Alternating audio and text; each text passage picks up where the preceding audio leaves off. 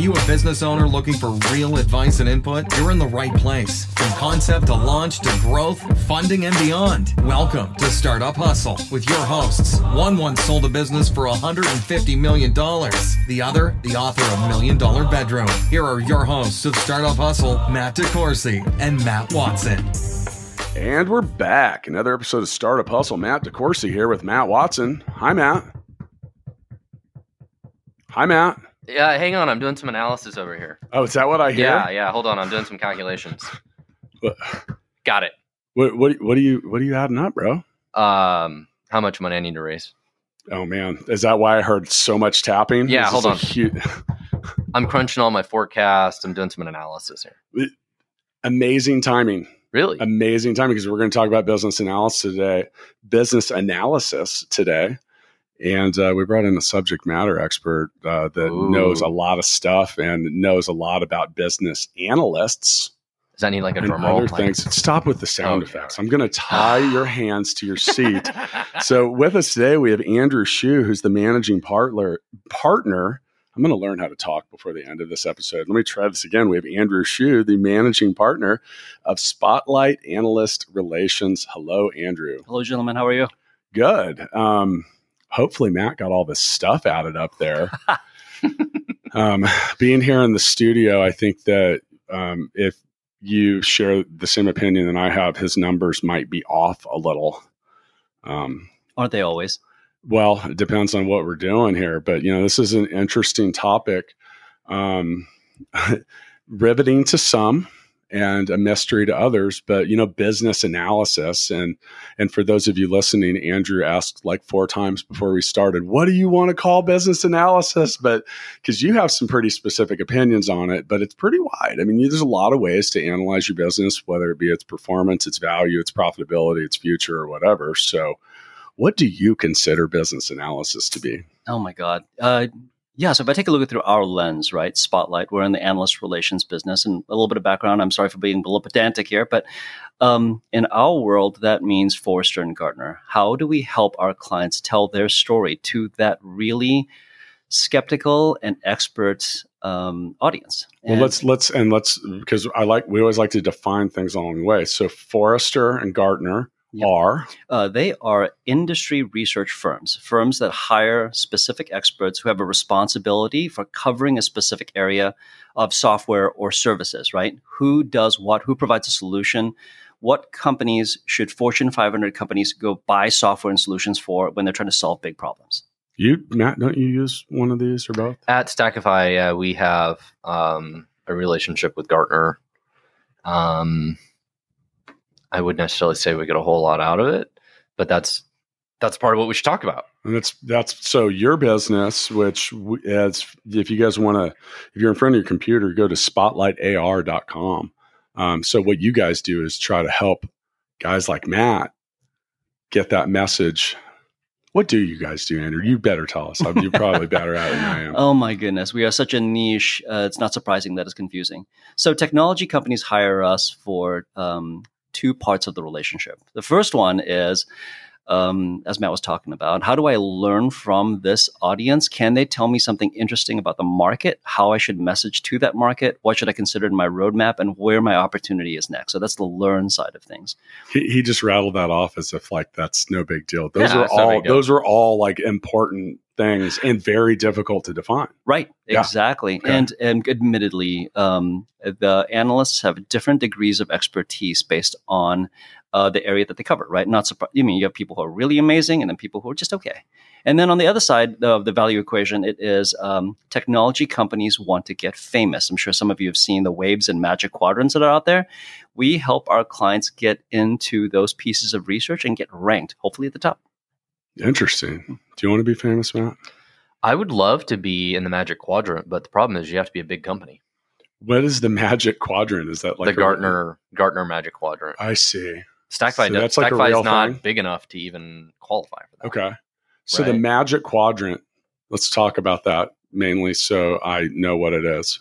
The Magic Quadrant is Gartner's analysis of all the vendors in any particular market. Okay. How do they stack up against each other? Who is a leader and who is a laggard?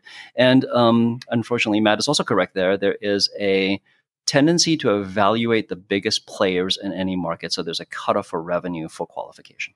But your company can help another company figure out what they need to do to enter this zone. Absolutely. Okay. How can we position ourselves?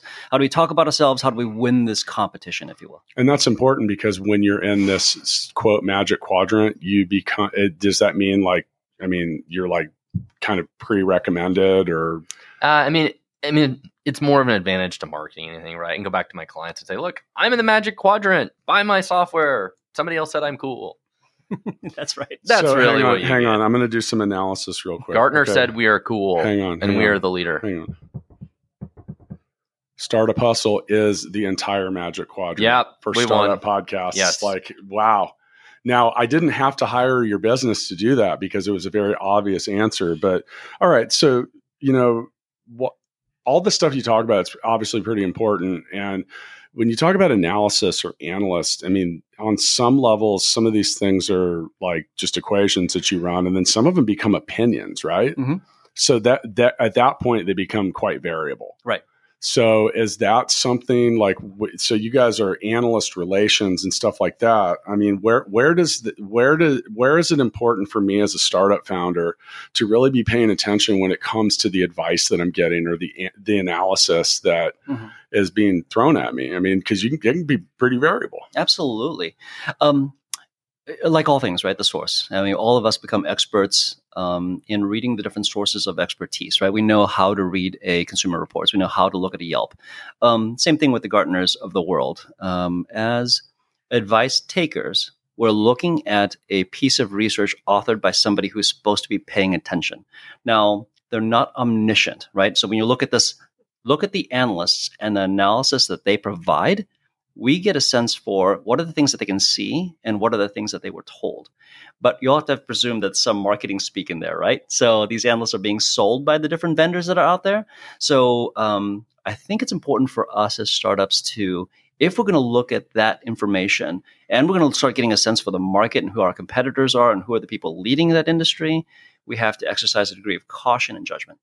Can we use Stackify as an example along the way? Let me get a different example here. Okay, sure. So I was thinking about along as we've been talking. So I think a good example of this would be something like electric cars.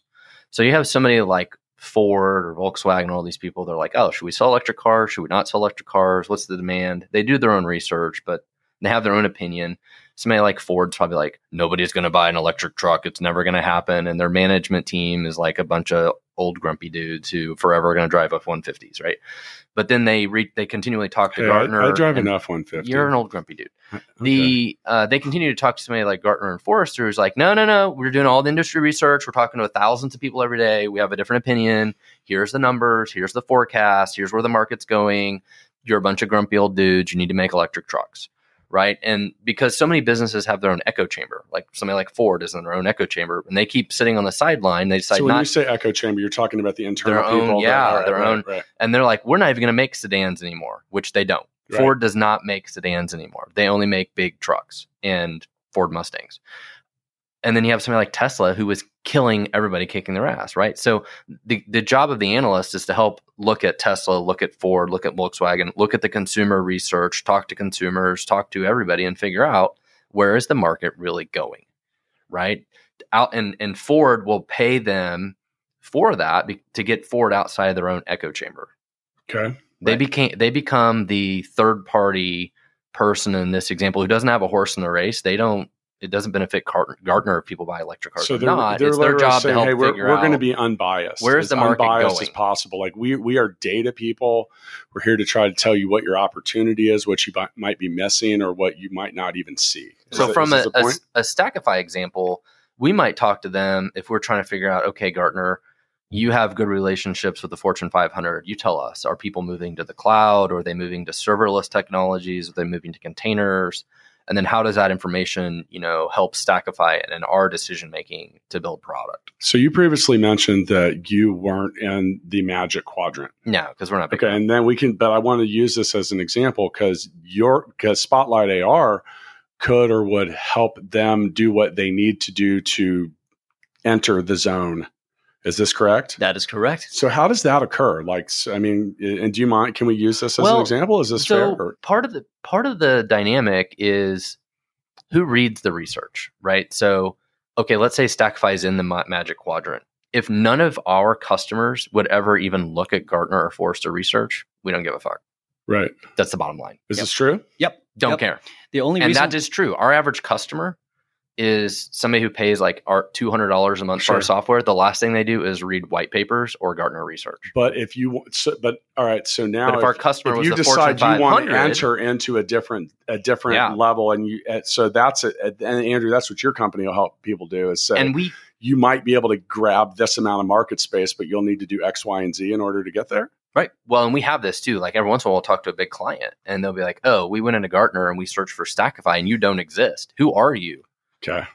And then that makes us less reputable because there's no data about us. Understood. Yeah, that concept of the analyst as a proxy to an audience is 100% right, right? So the people who read the Forresters and Gartners are typically the Fortune 500. You got the CMOs, COOs, CTOs, CIOs, heavy executive decision makers looking to validate a vendor, try to ensure that they're understanding the totality of a problem and trying to think about how do I make a great decision here, right? So you're right. If they are not the people that you're selling to, it's not as valid, but it's an incredible third-party validation that says I matter, that I have something that's quote-unquote industrial strength, and that's been validated by an expert. So for that audience that references this material, they're hugely influential. So this part of planning and growing your business is important too, because I can imagine that in many cases, what you're doing and what some of this analysis does too is try to help you not go down roads that are treacherous, not entering territory where you do not belong. Right. Sometimes it's just about as much about saving money from not doing something dumb? Absolutely. So if you think about what their responsibility is. Firms hire these research companies to help them stay out of trouble, do the right things, and pick vendors, right? Okay. So their job is to talk to the Fortune 500, the Fords, the Audis, the GMs of the world, figure out what everybody's doing. Startup Hustle. Yep. And then to also talk to the different vendors that want to sell into and provide solutions to those companies. So they're almost... like this, Stackify solves this problem and they don't solve this other problem. Use Stackify here, don't use Stackify there. So that's sort of the core of the kind of recommendations that they do make, in addition to what Matt was talking about, which is the sizing of a market and the trends within a market. Yeah, it's like I could be Garmin or Cerner or whatever, and I asked the analyst, like, we're looking for a product to do CRM. What kind of CRM system is a good fit for us based on our requirements? What we're going to use it for. Now, when I'm thinking about this, I'm thinking about selling stuff or whatever. I'm also thinking like, okay, there's probably like a ton of opportunity that we're missing. Like where are we just clearly stepping over dollars to pick up dimes or something like that. Right. So another good example would be Full Scale, right? So we heard of them. We do software development for other companies, right? We help them build software development teams. Talk to me like Gartner. What are the trends of that? Is there more companies leveraging it, not leveraging it? The shortage of developers, how is that impacting people? All those sort of trends the analyst would supposedly know and provide feedback on. Okay. They're supposed to be the experts, right? So Andrew, I know we can't get into specifics, but with who, but like what are some of the industries or like genres that you guys really specialize in? Like who, you know, what kind of industry is like, man, we got to get these guys. Right, right. So, think enterprise, think systems of record, systems of engagement. So we have clients that are in the world of web content management, e-commerce, digital analytics, digital advertising, data and analysis.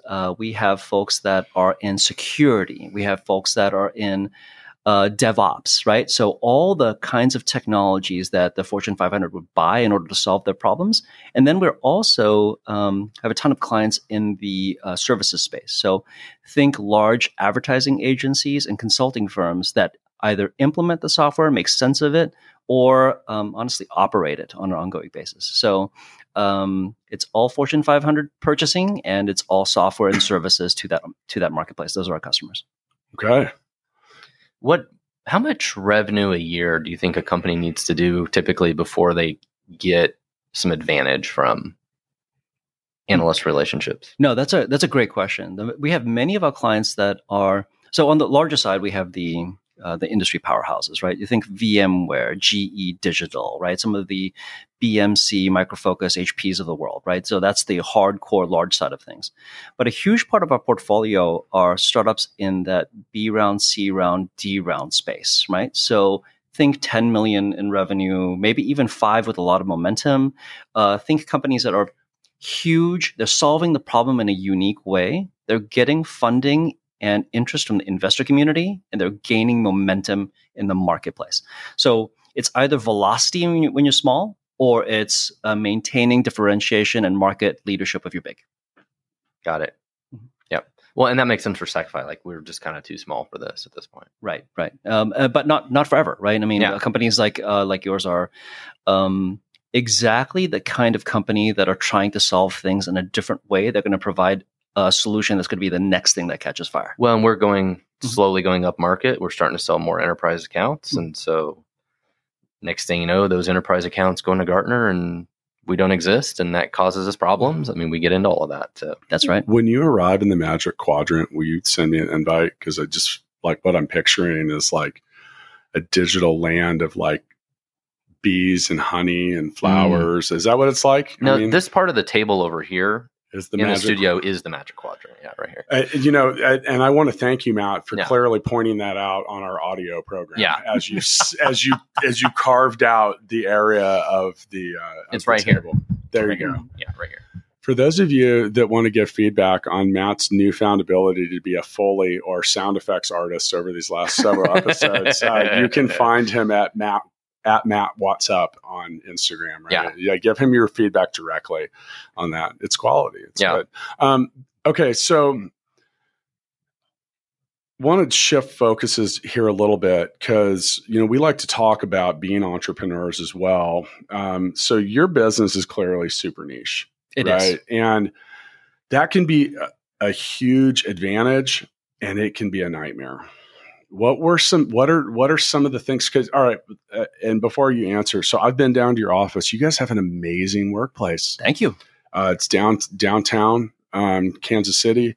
It looks like you've renovated an older building, but it's cutting edge. It's sharp. It looks like a cool place to work. And I wasn't expecting like 40 people. And by the way, and we never do this, Breelan, who just walked in to take pictures, were you expecting 40 people when we went to visit? There you go. Yeah, that's right. Breelan, our show producer, is in the room. But we were both really impressed with what you have going on down there. So it takes some time to arrive at that and deal with that. I mean, what were some of the challenges and hurdles and headaches and things that you were like, oh, wow, I never thought about that? Oh, my goodness. I don't even know how to answer that. That is a long, winding list of sleepless nights and things that keep you up. But no, your first question is, niche, what advantages and what challenges, right? And I think that's an interesting place for us to start. Like many entrepreneurs, we honestly stumbled into this analyst relations things. We saw that at our previous company, we had a hard time really making an impact with these analysts. And when you say we, you're referring to Rick. I am. Who's your business partner and someone we met. Rick's a cool guy, great guy. yeah, my partner in crime. Okay. And he owns half my shit. Yeah. Yeah. That sounds a lot. That's how I describe you. Actually. Yeah. Yeah. Except you're not in the magic part of the quadrant. Oh my God. Exclusionary. Yeah. You going to take this? Dude, you just learn to yeah. I don't even want to be in the Magic Quadrant anymore. You're not worthy. I don't want to be on it. It's if you're there, then it's questionable. Yeah. the circle of trust. Oh, no, that's a different thing. That's a completely different thing. I want to be in that. Yeah. Got it. But yeah, I think we stumbled into the opportunity. And then from there, it was, hey, I think that this marketplace is first and foremost niche. There aren't great vendors in this space. People aren't really solving this problem efficiently. There's a market inefficiency, right? We can bring some of our consulting background and our methodological way of thinking about things and process orientation. And how can we take the things we learned in our previous life and apply it to a niche industry that maybe is missing a world-class vendor, and then try to develop something in that space. And that's pretty much how we came to it. So the advantage is that we got to bring an expertise and maybe inject a new bit of life into a niche industry. The disadvantage is that there aren't that many people who do it, right? You can't go out there and say, I'm going to hire a bunch of people who do analyst relations in the Kansas City space and get all the appropriate talent, and you have to go about it in a different way. Now you're dealing with companies that are not just here in our hometown. Am I correct? Right, right. So they're all over. Oh yeah, absolutely. Which presents a different challenge on some days. Yeah. The majority of our clients are, not surprisingly, you're thinking Boston, Cambridge, you're thinking New York, Los Angeles, San Francisco, Austin, Chicago. Okay. Mm-hmm. All right. Are those people in the Magic Quadrant? Some of them are, yeah. I bet. Mm-hmm. Is Denver located directly on top of it? Oh, I don't know. Because I was in Denver not too long ago, and some things happened, and I felt like I was in a Magic Quadrant. Yeah, but that's a different thing. It was? Yeah, that wasn't business analysis? Was yeah. Oh, man, I'm confused. I think I know what we're talking about here. All right, so... for those that are listening, not everyone that's listening has got a $20 million revenue company at this point. Hang on, I've got to penalize Watson. If he yawns during the podcast, it's charitable donation. We're Rick, dude. We owe. Pavlovian. We owe, dude. This is great. All that adding that you were doing at the beginning of the show. Wow. Yeah, it's your charitable donation, bro. I know. Why are there so many commas on it? Yeah. All right. So not everyone has a $20 million revenue company. We all want to be there. What are some analytics and some things that, businesses at all stages really need to be paying attention to in order to, not have to undo a ball of rubber bands later, or, maybe figure out where you're messing up and you're about to implode? Yeah. If we borrow a little bit from what the analysts are looking at. So theoretically, they're in the business of helping us be more successful, right? That's their job. So us as vendors, when I say us, I mean enterprise software companies and services firms. How do they become successful? And what they're constantly looking at is the business, first and foremost, delivering something incredibly valuable in the marketplace, right? Does it solve something that needs and warrants investment? Is that problem growing? Is that something that needs to be paid attention to? What is the partner ecosystem? Are you doing it alone? Who are the other people making money in the space? So there's some checklist items that us, even as smaller companies that are not $20 million, can look at and say, am I laying the right groundwork for my opportunity? Am I thinking about that right? Can I articulate that clearly and efficiently? Can I articulate the marketplace and the size of the opportunity and the uniqueness of the problem? How fast is it growing? Can I talk about the other people who are making money in the space to say that I'm not a proof point of one, right? We are together. There are many people in this industry that are going to be successful. And can I talk about my business in more of an ecosystem rather than individual, right? It's not just us. We're reaching out to create partners, implementation teams, the marketplace. Well, how are we connected to everybody else in a way that's meaningful that the market has to pay attention to? So I think some of those are interesting ways to think beyond just our, is my accounting system working? And what do I do about Johnny and his weird emails that are going out to my clients? Do you hear that, Johnny? Yeah. He's actually out there listening. That's our creative director. We were talking about you, man. Well, Matt, will you weigh in on that? Because, some of these things are pretty basic as well. Some of it, we've talked about this before. And I made this mistake when I started Gigabook. You're like, wow, anybody could use this. It's not necessarily a good thing. Do you agree? It's definitely a problem that startups have, but also even bigger businesses, to place a bet of I'm going to go build this thing and somebody's going to buy it. Kind of like the example of Ford with building electric cars, right? That's why all the car manufacturers sat on the sidelines forever, because they're nobody wants to buy these things. And then Tesla managed to come along and say, screw it, we're going to do it. and they forged new territory, right? And now everybody else is trying to play catch up. I mean, as a lot of companies, it's hard sometimes to know where to place those bets and know if you're going to win or lose. I think an analyst can help. I think too many entrepreneurs grossly underestimate how much competition there really is for what they do. I think it's easy to be like, you know, and you hear people say, "There's nobody else that does this." I'm like, "Are you sure? Like, are you positive?" Because there's a couple things that occur there. First off, if you are truly first, you might want to look around because there might not be a big demand for it. And I think that's like an analysis thing when you think about starting a business. You need to, you know, how big is that market? Right.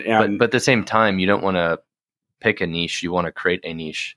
Yeah, right. So that's the double-edged sword. Is like you want to go create a space that you can be a leader and really grow and be differentiated. And if there's somebody already doing it, then you don't necessarily want to be there. So it's a double-edged sword. That's something that Matt talked about in the interview I did with him in $1 Million Bedroom. Is that, you know, you say like, hey, you're looking around and, you know, you drive through your fancy neighborhood and there's this big house here and a big house there, Like, but what do these people do? And if you really get into it, like a lot of times it is something weird. It's niche. It's that there's riches in the niches. One of our Startup Hustle alumnus, Leroy Holt, the founder of Carstar, is a big advocate. He talks about, hey, you know, don't be afraid to be cowardly. Mm-hmm. And the first time he said that, I was like, what the hell are you talking about? It doesn't make any sense. And then he got into it and, you know, like, don't take on the giants. Like, people come up and they're like, hey, I've got, take a look at my business plan. I've got an idea that's going to bring Amazon down. I don't even want to hear about it. You have no shot.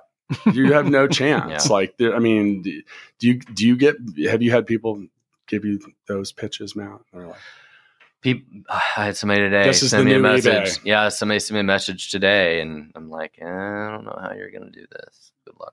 Yeah, and it's like, but that cowardly approach is okay. It's like going and doing something, and you know, how do you feel about that as someone that operates and owns and has founded a quote super niche? You literally define this as super niche on your own notes. So I did. So I think that you're right. Like, how do I create a niche versus how do I sort of find an opportunity to go into it? You know, I think that we have so many of our clients that are, and honestly, my friends who are sort of entrepreneurs as well. Sometimes we think differentiation is the only way to go. There's also like being remarkably valuable, right? So doing something remarkably valuable into a market that has demand, of which you can capture a fair share of it.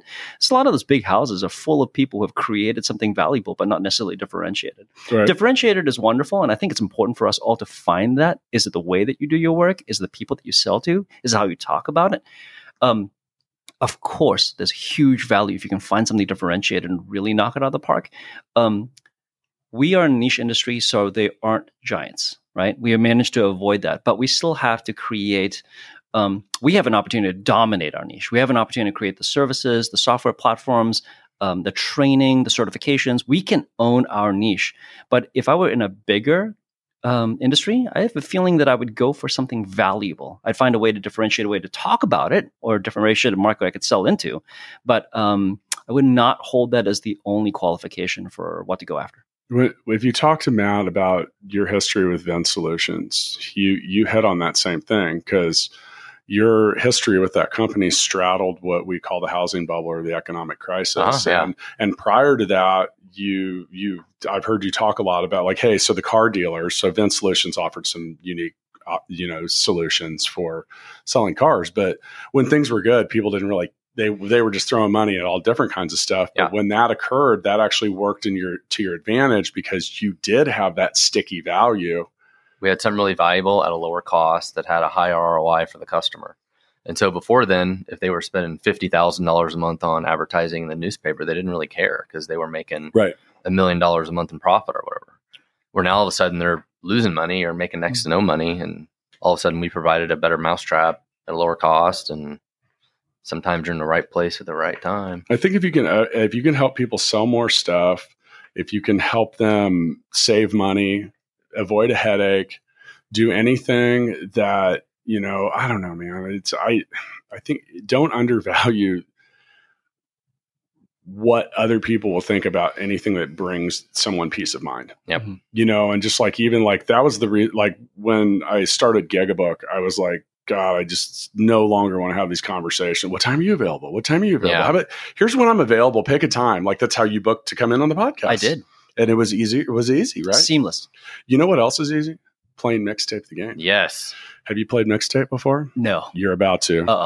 It's pretty. So anyway, mixtapethegame.com, digital version coming soon. And that is true. Going to play it later today. Okay. So I'm going to read a scenario. We're going to name a song that comes to mind, and then we will vote. You cannot vote for yourself. Okay. So there will be a winner. It's probably going to be me. If you had an amazing voice, what song would you have sung to your spouse at your wedding? Oh my God. You know what I want to say, but I'm not, because I'll get in trouble. I'm not going to use the hack. Okay. So what song would you have sung to your spouse at your wedding? And I'm going to go with that theme, that Whitney Houston song that from The Bodyguard. If you ever know that you're my hero. Oh, well, I was going to go with Whitney Houston of I Will Always Love You. Wow, yeah. Dude. Uh-oh. Because you said you got to have a good voice. I didn't say you have to have a good voice. Oh, you did. Yeah. If you had an amazing voice. Yeah, well, yeah. Whitney Houston. Yeah, inadvertently, I Will Always Love You. That. Can you sing a little bit of it? Because I don't know if everyone knows it. No. Why? No, it goes, I Will Always Love You. Yeah, that's the whole hook. Song. That's it just hook, goes, yeah. I would always love you. And then it's I will always love you. Yeah. I'm trying to buy Andrew some time. Oh, my God. I love it. I love the delay tactic. I appreciate it. I'm trying to help you out, buddy. I'm also like mildly campaigning for your vote. It was what? No, sorry. Hey, no, I got a little bit of that. The smooth jams of Watson. I'll take it. The smooth jams of Watson. Slow jams. Thank you for tuning in. I think I'd have to go with, was it Harry Met Sally? It Had to Be You? Don't know it. What was, it was that Harry Connick Jr., who my wife would leave me for in a heartbeat. Yeah, mine probably would do that too. Or Michael Bublé. Mine would. Yeah. Are that's the same guy, right? Harry Connick Jr. and Michael Bublé. No, they're not. We went and saw Michael Bublé. I've never had more women or wives. People reach out. They're like, my wife wants to see Michael Bublé. Do you have any sweet tickets? Do you know the name of this? It's just a Harry Connick. Are you just going with the entire Harry Connick Jr. library? Harry Connick Jr. It Had to Be You. I think that's the name of the song. I don't recognize it. God, I hate doing this, but I'm voting for Watson. Oh, Who are you voting for? Oh, I think it's you, Watson. I won. Woo! God. I mean, so all right. I don't even have to vote. Well, I know you don't. And so here's the thing. There's something that I've learned during this episode that clearly that being in the Magic Quadrant is valuable. Yes. That's a good reason to go to spotlightar.com and kind of check out what they do. God, I hate voting for you. Yeah, thank you. Do you want a prize? No. You don't? You're going to go. Do you want to? All right. We'll just, you know what? You're going to donate to charity. I need more green M&Ms. We didn't really peanut butter M&Ms. Yeah, you're getting greedy now. Yeah, dude. Peanut butter M&Ms. So ever since the podcast ranked on Apple's charts, Watson's rockstar demands, and this is something we need to analyze here, is why this happened, have gotten out of control, and they just keep growing. Yeah, you have a writer to come to your own podcast. I like it. Yeah, he does kind of. Yeah. Dude, this new thing where we're not allowed to look you in the eye. What's up with that? Well, do I really have to wear this hood? And your earrings too. Yeah. Oh, that's true. Yeah, that's true. They look good. Mm-hmm. They look good. Excuse me. So, all right, Andrew, as we kind of round this out, is there any advice or input that you'd like to give to the future entrepreneurs and startups of the world? I mean, you found success in the corporate world. You guys are crushing it as entrepreneurs. Let's advise some people. It can be a do or a don't. So my advice, obviously, hopefully it's something useful. People will give you all kinds of advice as an entrepreneur. You'll find it in a never-ending series of sources. Everybody has an opinion about whether it can happen or can't happen. Everybody will have an opinion of what you should do and can't do. My recommendation is if you want to become an entrepreneur, I think there's incredible value in thoughtfulness. And what I mean by that is, what is the opportunity that you intend to pursue? What are the different proof points that are going to make you say, yes, that opportunity is real? What is on your business plan that are milestones that you have to accomplish? I think that before the first shot gets fired, spending the right amount of time in the quiet of night over a cup of coffee, or in my particular case, a whiskey, write those down. Ensure that you understand what are the different gates, what are the things that are going to describe your opportunity, and what is the evidence that it's going to tell you to the contrary. Because I think that when we get into the fight, we can justify almost anything. I think having a moment to having thought through it and having that outlined and having that that sense of logic prior to going into battle, I think it's a good thing. I'm going to say that Andrew operates with a sense of logic. Yeah. Well, yeah. There's some words that he used today that I have to look up. Yeah. Was it omnificent? Omnificent. Actually, you know what? Yeah. I like that. Omnificent's one of my new words. Okay, Matt. It's a big vocabulary. You ready for you're on the way out? I'm ready. You spell, how do you say it again? I will donate all of this money to charity for you if you can spell. I can't even say it. It's okay. Omnificent. As we invent our own words. Yeah, I'm not going to give that a shot anyway. All right. So if you've been listening, make sure to check us out on Instagram. You can go to @StartupHustlePodcast. I'm @DeCoursey Matt. If you want to give Mr. Watson feedback about all his sound effects or encourage him as to what charity he should go do, give all his donations at, you can find him on Instagram at, what are you, Matt Watson? Yeah, Matt Watson. And pull however many U's are in there. Do you have any social media handles or anything you want to plug? You're more than welcome. Just at Spotlight. Just look us up. In fact, come look us up. Come work for us. Growing company. We need help. I like it. And you can check it out. It's spotlightar.com. See you next time. Thanks, everybody. Thanks so much for listening to this episode of Startup Hustle with Matt DeCoursey and Matt Watson. For more great content and to stay up to date, visit startuphustle.xyz. And if you enjoyed today's episode, please rate and subscribe. And we'll catch you next time on Startup Hustle.